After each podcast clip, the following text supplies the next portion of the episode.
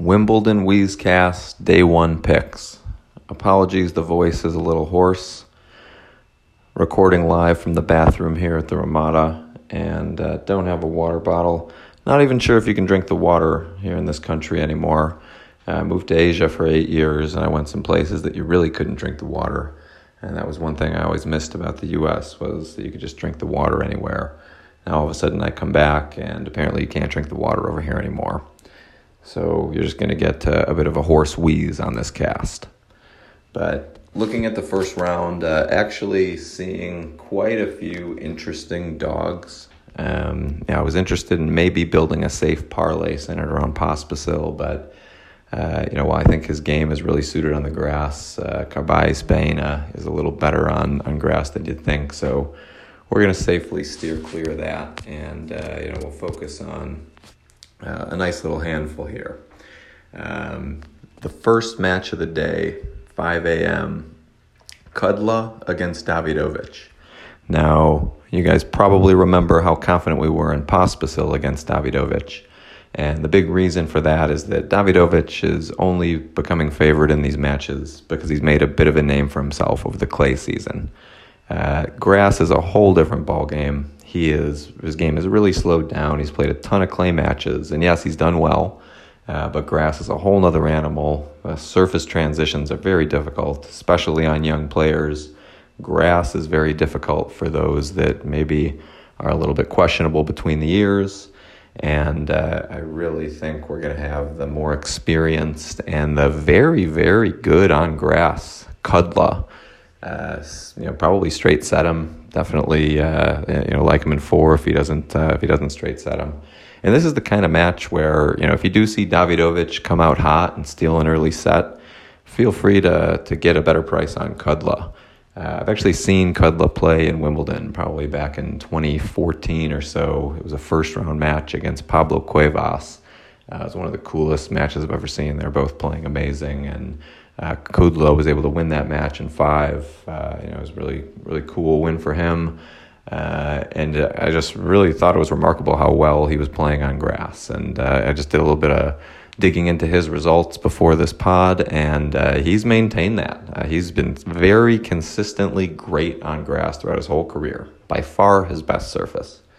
Um, so, you know, we'll take the experience, we'll take the preference to grass, and we'll take the fact that Davidovich, who, by the way, retired uh, in his last match after the first set, uh, you know, he's twisting his back. I think he saw a trainer in like maybe in the first, second game of that match. Uh, never was going to be competitive. Uh, he just really struggled to win receiving points. Uh, now, Kudla doesn't quite have uh, the serve that Pospisil has. Um, but you know he really does have the athleticism that that, that maybe Pospisil lacked, and, and he can beat Davidovich at his own game. Uh, so really like Kudla at plus 110. Uh, that's early match, so we're to go decent on that one. Another one that I just think is a little bit interesting. We saw a hell of a resurgence from Andrea Seppi uh, on this grass court season. Played a lot of matches, uh, but uh, while he played great, uh, you know, and, and he's got the experience uh, in droves. Thirty-seven years old now. Uh, you know, I do think that he may have overextended himself a bit. he seemed like he was fading a bit in that last match that he lost to the Aussie Purcell. Uh, I actually took Seppi live and ended up cashing out on that one, and uh, he did end up fading and, and losing the break and then losing another break to to drop that one. Um, so I think there's a decent chance that uh, Seppi might not be fit to, to go best of five, and I think maybe a tiny play on Sousa plus 200 could be cute.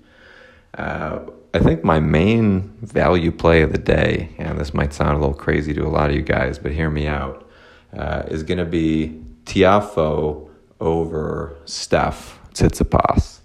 Uh, he's plus 480. Uh, and first of all, you know, why isn't Tsitsipas minus 1250 or minus 2000 in this match? I mean, he's on top of the world. He just almost beat Djokovic for his first major in Roland Garros.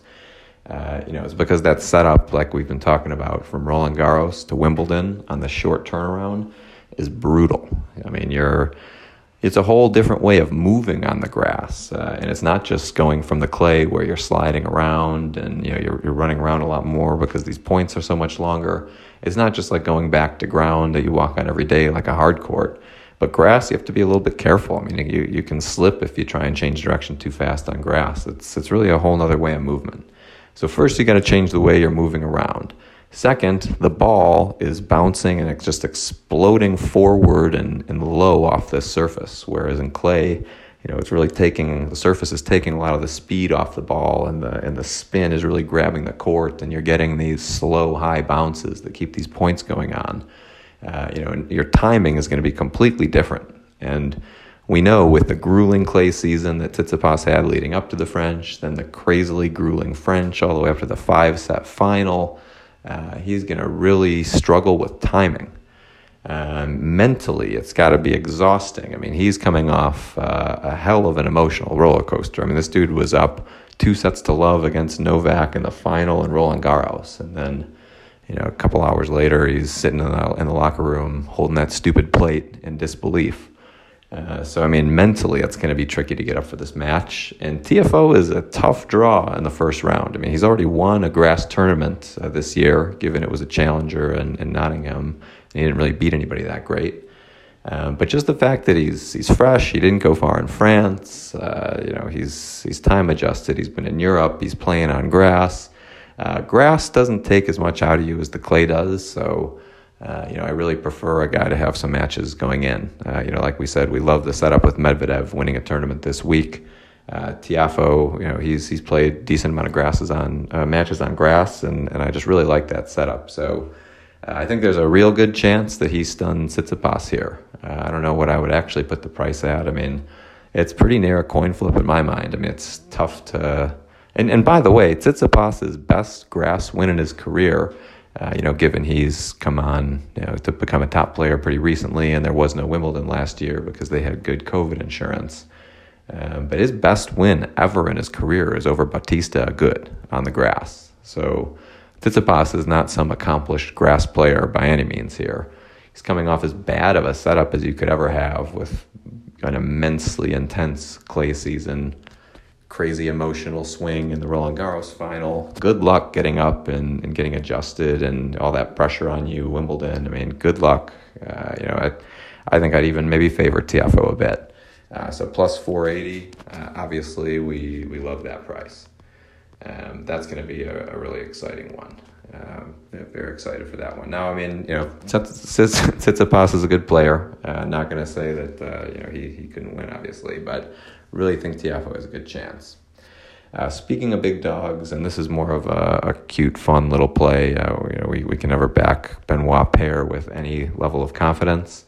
Uh, the guy literally doesn't try, but uh, he's playing Schwartzman. Uh, you know, Schwartzman's been pretty sketchy even on clay.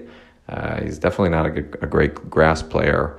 Uh, my theory with Paire is that he does actually try a little bit in the majors. I mean, the guy still likes money, and you know, win one match here, it's probably 100k. So you know, he could use that to, to stay in a nicer resort when he's partying in Ibiza.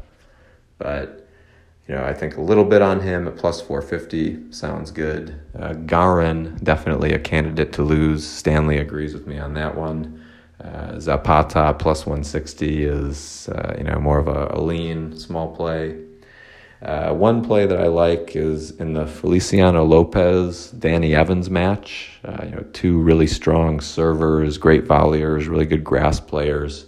Uh, the over under is 38 and a half. Uh, I love that 38 and a half number because we could even win it in straight sets. Uh, and these guys do have, you know, plenty likelihood to play a 7-6, 7-6, 7-6 match. So, you know, that would get us safely to 39 realistically, we're expecting this to be four sets, and if it goes four sets, the way these two serve, uh, you know, they're going to be in at least one or two extended sets, and we should go fly comfortably over 38 and a half.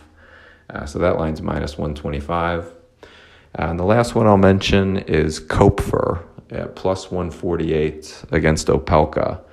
Uh, now, this one just seems like an absurd trap to me. Uh, Opelka, I expected to see minus 750 in this match. Uh, he's got the serve, he's got the game you'd like on grass. Um, you know, didn't tune up much, but you know, you would just expect him to be a far and away favorite. Uh, Koepfer was really a clay guy, um, but where Riley didn't open at minus 700, he opened at minus 210, and then he went all the way down to minus 167. So to me, something's up. Uh, you know, I, th- I, think one thing that Koepfer may have going for him is that that lefty forehand uh, that he can really use with topspin to control the rallies is going to be going at the Opelka backhand, uh, which is definitely the weaker stroke. Um, but, you know, that's the value I'm seeing. I, I really like Kudla uh, over Davidovich and uh, strongly rooting for Tiafoe. I think he could surprise some people. That's going to be you know, really uh, a really interesting match. Uh, Tiafoe, remember, gave Djokovic all he could handle through a few sets in Australian Open. Uh, so he he knows he can compete with some top guys, and he also knows that Tsitsipas uh, isn't going to be coming in with his best here. Uh, so he's chomping at the bit. Uh, you know, really think Tiafoe can can make some noise here. So also like him plus the games. Uh, you know, really whatever line you want to grab. Uh, you know, you like to take at least plus six and a half or so on that usually, but let's see what happens. you know, really excited for Tiafoe, Kudla. I would probably rank uh, is the most likely and the best pick, and then uh, you know probably Feliciano Evans over Kopelka, uh, Koepfer over over Opelka rather, uh, and then Sousa Zapata pair. That's how I'd rank them. Day one, Wimbledon. Let's go.